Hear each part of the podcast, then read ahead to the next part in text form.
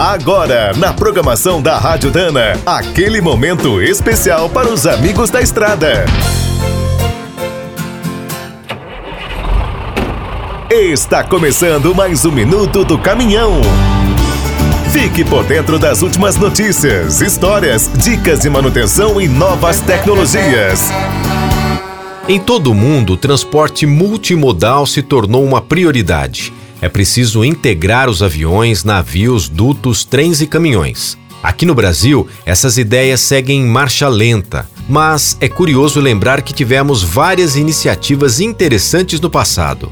Em 1962, a antiga Companhia Paulista apresentou o Alto Trem, um serviço de longa distância que levava os caminhões e os caminhoneiros. Como os brutos da época eram menores, não tinham muita potência e o gasto com combustível era grande, a iniciativa foi um sucesso. Na sequência, outras ferrovias copiaram a ideia, como a Sorocabana, a Noroeste, a Santos Jundiaí, a Central do Brasil e a Paraná Santa Catarina.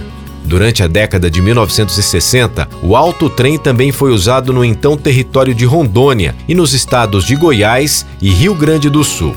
Mas, passada a empolgação inicial, o serviço foi desaparecendo nas décadas seguintes. Só voltou com a privatização das ferrovias. A partir de 1997, a Noma, a Randon, a MRS e a ALL apostaram no sistema Road Hailer, com carretas que podem ser acopladas em caminhões ou trens. Apesar de ser uma solução consagrada em vários países, não vingou por aqui. Hoje é muito raro ver essas composições em operação.